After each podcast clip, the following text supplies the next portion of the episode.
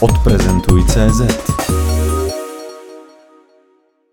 Jako pořadatelé konferencí se na denní bázi setkáváte s prezentátory.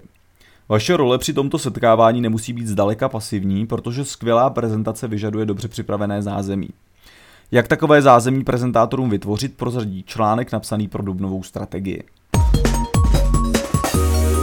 Začněme prostředím, ve kterém se prezentace odehrává. Zmiňovat se o správné teplotě či čerstvém vzduchu je pravděpodobně zbytečné. Jakmile ale narazíme na otázku osvětlení, objeví se nejasnosti. Od doby, kdy projekční technika ještě nedosahovala vysokých světelných výkonů, totiž přežívá domněnka, že ideálním osvětlením pro prezentaci je tma. Sály se zatemňují a světla zasínají. Přitom fyziologické procesy člověka vyžadují logiku zcela obrácenou. Žádoucí je zajistit co možná nejvyšší rozumnou úroveň osvětlení, při které jsou dobře viditelné slajdy. Čím vyšší je totiž úroveň osvětlení, tím nižší je produkce melatoninu, hormonu, který u posluchačů vyvolává nutkání ke spánku. Prezentátor je především řečníkem, proto pro své vystoupení potřebuje kvalitní ozvučení. Nejde ani tak o výkon ozvučovací techniky, s tím vám poradí specializovaná firma. Je však potřeba mít představu o tom, jaké mikrofony preferovat. Pro řečníka představují nejlepší variantu bezdrátové klopové mikrofony.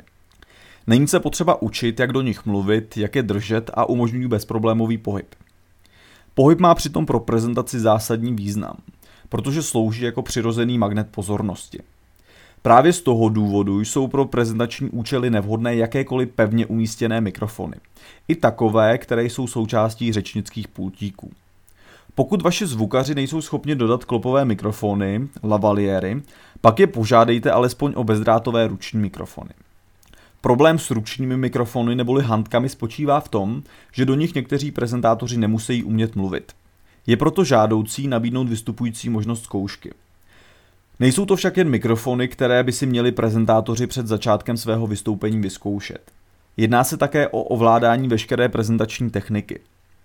Během prezentace může být potřeba přepnout mezi prezentací a vizualizérem nebo jiným podobným přístrojem. Tyto operace by měly být zvládnuté tak, aby během prezentace samotné proběhly zcela samozřejmě a bez jakýchkoliv zádrhelů. K dispozici by prezentátorům měl být funkční prezenter pro přepínání slajdů. Pokud bude slajdy přepínat obsluha techniky, což příliš nedoporučuji, pak je vhodné vyžádat si textaci prezentace s doplněnými značkami pro přepínání. Vyvarujete se tak neustálého prosení prezentátora o další slide, které působí při nejmenším neprofesionálně a rušivě. Pro prezentátora by měl být přichystán vlastní monitor, na kterém bude sledovat průběh prezentace. Tento monitor je dobré situovat ve směru řečníkova pohledu na publikum. Může být umístěný i na podlaze. Prezentátor si tak nebude muset otáčet zády k posluchačům a kontrolovat, co je právě zobrazeno na projekční ploše. Na tomto monitoru ideálně aktivujte zobrazení pro předvádějícího, které PowerPoint nabízí. Již jsem zde zmínil, že by se měl řečník během prezentace pohybovat. S touto tezí příliš nekorespondují oblíbené řečnické pultíky. Pokud je už používáte, volte pultíky co možná nejsubtilnějších konstrukcí, za které se nelze schovat. Řečnický pultík je sice pro prezentátora určitou jistotou a opěrným bodem, zároveň však i překážkou mezi ním a publikem. Podíváte-li se na prezentátory vystupující na konferencích TED, neuvidíte žádné pultíky. Nejlepší prezentátoři světa prezentují své myšlenky v bezprostředním kontaktu se svými posluchači. Dobrý prezentátor tedy nepotřebuje řečnický pultík. Určitě ovšem potřebuje nápoj pro svažení hrdla. Dbejte na to, aby prezentátoři měli na dosah sklenici s vlažnou neperlivou vodou. Nikdy by neměla být příliš vychlazená, nikdy nesycená a nedoporučuji ani džusy nebo jiné sladké nápoje. Chcete-li prezentátorům poskytnout skutečně profesionální servis, vytvořte jednostránkový dokument popisující veškeré technické prostředky, které budou vystupujícím k dispozici.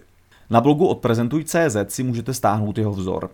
Součástí takového dokumentu by měl být i orientační plánek konferenční místnosti nebo sálu. Prezentátor by se z něj minimálně měl dozvědět, pro kolik hostů je prostor určený, kde bude stát a kde bude umístěná projekce. Z hlediska technických detailů nezapomeňte uvést, jakou verzí prezentačního softwaru je sál vybaven a v jakém obrazovém poměru pracují projekční plochy. Například LCD panely fungují obvykle v režimu 16 k 9 a prezentace vytvořené v klasickém poměru 4 k 3 na nich vypadají stejně špatně jako turecké telenovely na vašich plochých obrazovkách doma. Nabídněte prezentátorům také záložní variantu, která bude nasazena v případě poruchy primárního projekčního zařízení. Technickým specifikacím připojte i možnost a termín zkoušky, včetně kontaktu pro případné podrobnější dotazy.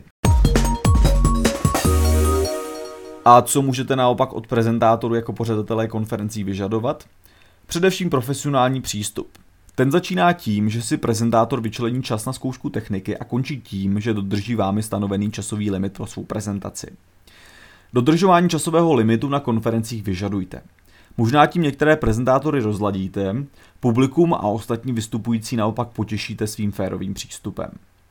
Nenučte prosím prezentátory využívat konferenční šablony. Nenučte rovněž prezentátory zpracovávat slajdy tak, abyste je mohli v elektronické podobě poskytnout publiku jako výstup konference. Pokud publiku chcete po skončení konference předat výstupy v užitečné a použitelné podobě, navrhněte prezentátorům, aby zpracovali klasický dokument, tedy plnohodnotný handout. Pro tento dokument můžete připravit obrendovanou Wordovou šablonu a požádat prezentátory, aby ji při tvorbě materiálu pro posluchače využili.